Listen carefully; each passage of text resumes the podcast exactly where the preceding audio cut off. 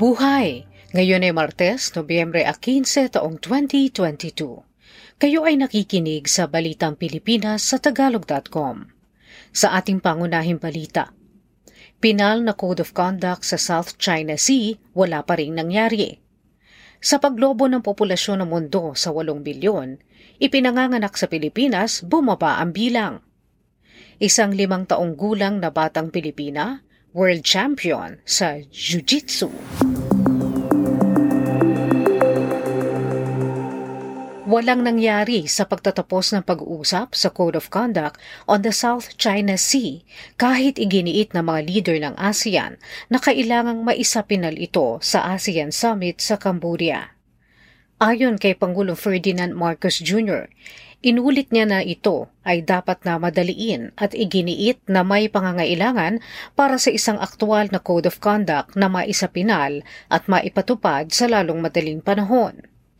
Ang Pilipinas at ang iba pang mga bansa ay matagal nang nananawagan sa China na sundin ang 2002 Declaration on the Conduct of Parties in the South China Sea na nakasaad sa bahagi nito na kailangan pigilan ng sarili sa pagsasagawa ng mga aktibidad na maaari makapagkomplika o makapagpainit ng pagtatalo na makakaapekto sa kapayapaan at stabilidad kasama na ang pag-iwas sa anumang aksyon na sasakop sa mga kasalukuyang hindi pa natitirhang mga isla, bahura, malaking grupo ng mga isda, coral at iba pa at ayusin ang mga sigalot sa maayos na pamamaraan.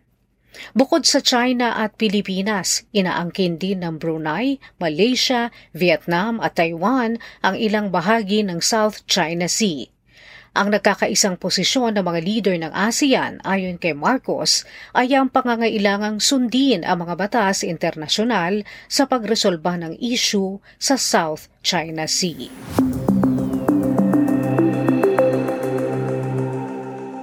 Sa pag-akyat ng populasyon ng mundo sa 8 bilyon ngayong Nobyembre 15, bumagsak naman ang bilang ng mga nagbubuntis sa Pilipinas. Ayon sa National Health Demographic Survey 2002 Dissemination Forum ng Philippine Statistics Authority, lumalabas na hindi pa aabot sa 2 ang ipinapanganak ng bawat babae sa bansa.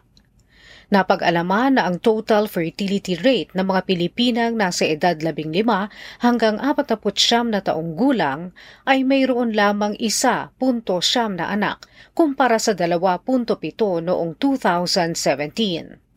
Sa survey, lumabas din na ang total fertility rate ng Pilipinas ay nagsimulang bumagsak noon pang 1970s kung saan mayroong 6 na anak ang bawat isang babae.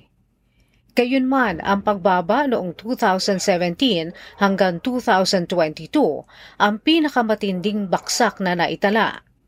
Sa naturang ding survey, lumabas na 1 sa 2 kasalukuyang kasal na babae ay wala nang hangaring magkaroon ng dagdag na anak, samantalang 17% ang nais na ipagpaliban ang kanilang muling panganganak ng 2 o higit pang taon.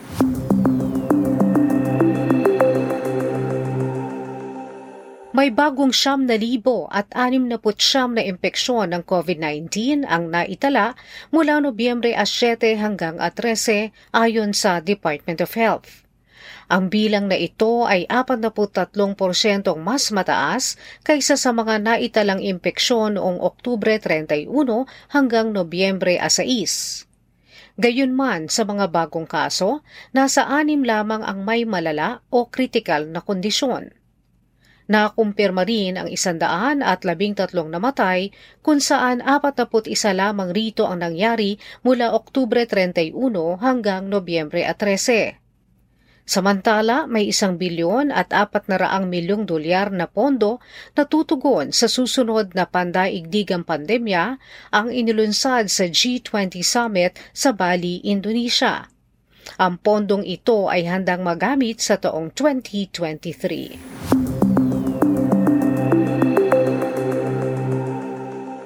Inaasahang itataas na naman ng Bangko Sentral ng Pilipinas o BSP ang interest rate ng 75 basis points ngayong linggong ito na ayon sa mga nag-aanalisa ay tama lamang para masuportahan ang piso at matugunan ang tumataas na inflation.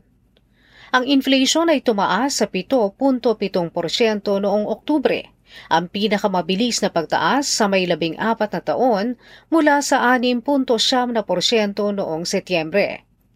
Samantala, ang palitan naman ng piso sa dolyar ay nagsara sa 57 piso at 28 sentimo sa isang dolyar noong Lunes, Nobyembre 14.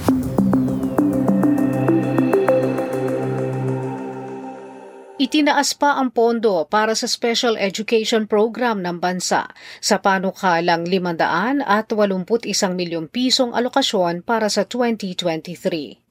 Sa halagang ito, 76 na milyong piso ang gagamitin para ang mga SPED centers ay maging inclusive learning resource centers na magbibigay ng suportang serbisyo sa lahat ng mga walang kakayahang mag-aaral. Una rito, napabalitang wala itong makukuhang pondo sa ilalim ng National Expenditure Program na isinumite ng ehekutibo sa Kongreso.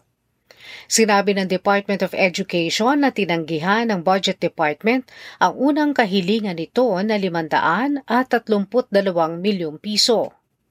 Ang panukalang alokasyon para sa DepEd at sa mga nakakabit na ahensya rito sa 2023 ay nasa 678,100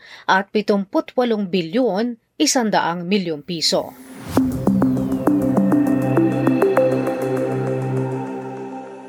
Kinilala ang Palawan bilang Most Desirable Island ng 21st Wanderlust Travel Awards sa United Kingdom.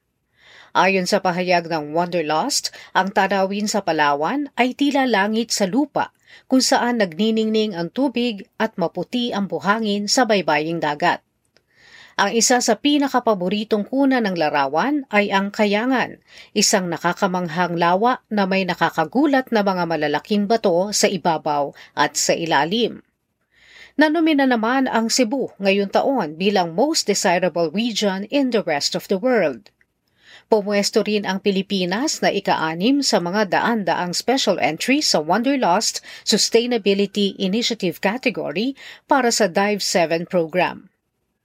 Una rito, kinilala naman ng Travel Plus Leisure magazine ang Boracay, Palawan at Cebu na bahagi ng 25 best islands in the world.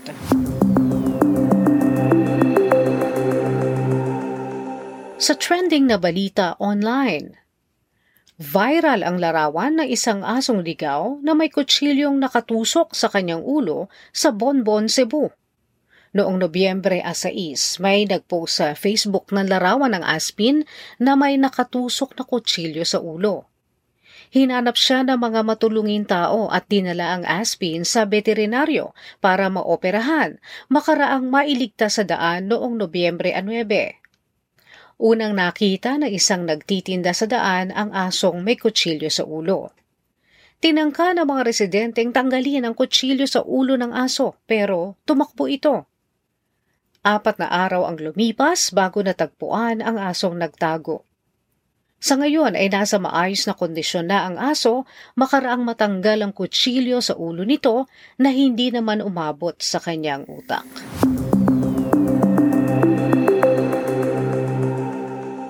Sa palakasan, nasungkit ng Pilipinong bantamweight na si Carlo Paalam ang gintong medalya sa 2022 ASBC Asian Elite Men and Women Boxing Championships sa Amman, Jordan. Si Paalam, isang silver medalist sa Tokyo Olympics, ang nanguna sa 54 na kilong class makaraan ng 4-1 split decision na panalo laban kay Mahmoud Sabirkan ng Kazakhstan. Samantala, ang mga Pilipinang boksingerong sina Nesty Petesio, women's featherweight, at Hergy Bakyadan, women's middleweight, ay kapwa nanalo ng tansong medalya.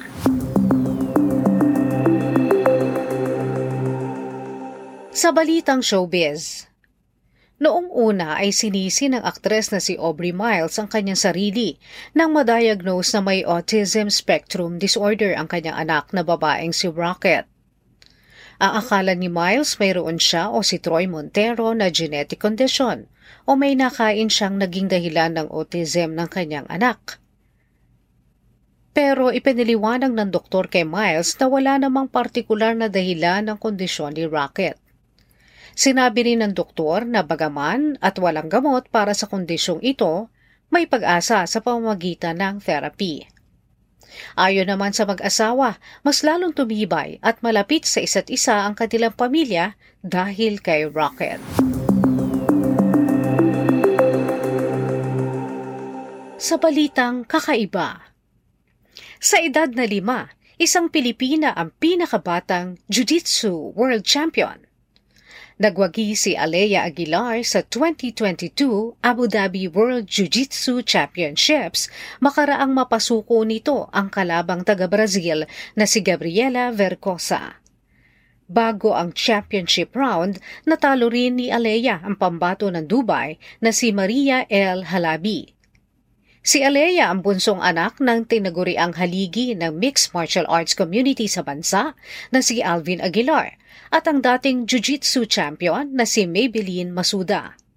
Si Masuda ang kauna-unahang Pilipinang jiu-jitsu world champion noong 2009 at tumanggap ng kauna-unahang ginto para sa bansa sa palakasang ito noong 2014 sa Asian Beach Games.